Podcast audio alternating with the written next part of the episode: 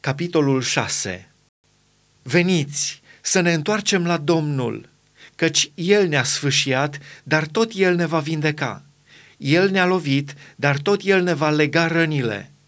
El ne va da iarăși viața în două zile. A treia zi ne va scula și vom trăi înaintea Lui. Să cunoaștem, să căutăm să cunoaștem pe Domnul – căci El se ivește ca zorile dimineții și va veni la noi ca o ploaie, ca ploaia de primăvară care udă pământul. Ce să-ți fac, Efraime? Ce să-ți fac, Iudo? Evlavia voastră este ca norul de dimineață și ca roa care trece curând. De aceea îi voi biciui prin proroci, îi voi ucide prin cuvintele gurii mele și judecățile mele vor străluci ca lumina căci bunătate voiesc, nu jertfe, și cunoștință de Dumnezeu mai mult decât arderi de tot.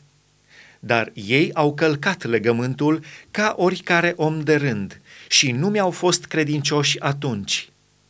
Galaadul este o cetate de nelegiuiți, plină de urme de sânge. Ceata preoților este ca o ceată de tâlhari care stă la pândă, săvârșind omoruri pe drumul Sihemului. Da, se dedau la mișelii. În casa lui Israel am văzut lucruri grozave. Acolo Efraim curvește, Israel se spurcă.